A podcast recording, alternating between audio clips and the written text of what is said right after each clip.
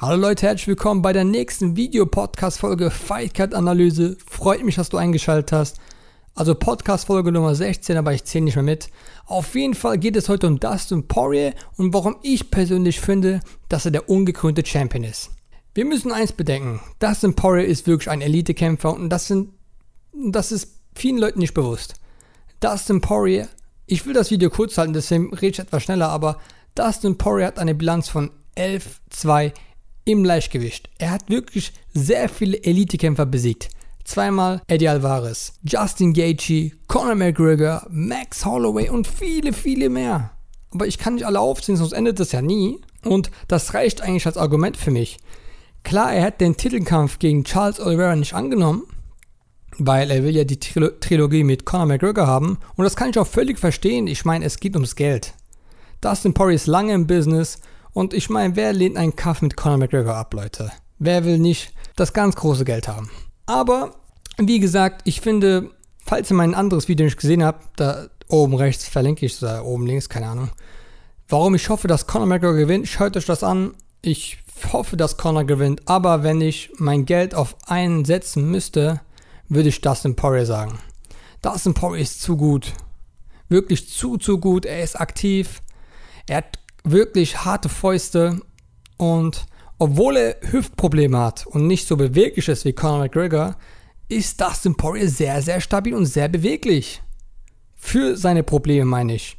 Falls Dustin gewinnen sollte, was ich denke, aber man weiß nie im MMA und vor allem ein bisschen eine neue Vision von Conor McGregor zum wer weiß wie vierten Mal. Aber falls zum dritten Mal, falls Dustin gewinnt, denke ich, dass er den nächsten Titelkampf bekommt, das ist ja 100% sicher, dass er gegen Charles Oliveira kämpfen wird und dass er gegen Charles Oliveira gewinnt. Leute, einfach nur aus, so zum Vergleich, gegen wen Dustin gewonnen hat und gegen wen Charles Oliveira alles gewonnen hat. Dustin Poirier ist viel, viel stabiler. Er kann grappeln und ich denke nicht, dass Charles Oliveira Dustin Poirier K.O. hauen wird. Ich kann mir das gar nicht vorstellen. Ich meine, Dan Hooker hat es nicht geschafft. Wie soll das Charles Oliveira schaffen? Es hat Max Holloway nicht geschafft. Okay, Max Holloway hat keinen Knockout-Pop, aber es war im Leichtgewicht. Ich meine, Conor McGregor hat es nicht geschafft im Leichtgewicht. Ich, ich betone Leichtgewicht. Nur Michael Johnson. Was sehr lustig ist. Ich denke, Leute, nochmal an eine Sache. Ich denke, dass der alte Conor, den gibt es nicht mehr. Ich meine, der hat, seine, der hat seinen Whisky, also seine Marke, für 600 Millionen Dollar verkauft. Wie kann da jemand noch der alte Connor sein? Der alte Connor war hungrig. Ich sage nicht, dass er jetzt schlechter ist, auf keinen Fall. Man kann immer gut bleiben. Floyd Mayweather ist gut geblieben. Und der Typ hat viel, viel mehr Geld gemacht. Okay, ich weiß nicht, ob es jetzt noch so ist, aber in seiner Zeit hat Floyd Mayweather das meiste Geld gemacht. Und er war noch motiviert. Versteht ihr, was ich meine? Vielleicht ist. Ich, ey, Leute, ganz ehrlich, ich habe jetzt ehrlich gesagt, Sie nicht falsch verstehen, aber ich glaube, Connor war nie richtig weg. Wirklich, ich denke, er war nie richtig weg. Er ist immer noch der gleiche. Bloß mit mehr Geld. Connor mit mehr Geld. Ich bin wirklich sehr gespannt, wie dieser Kampf ablaufen wird.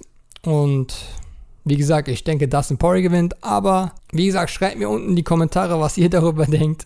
Und ich würde sagen, bis zum nächsten Mal, Leute. Ciao.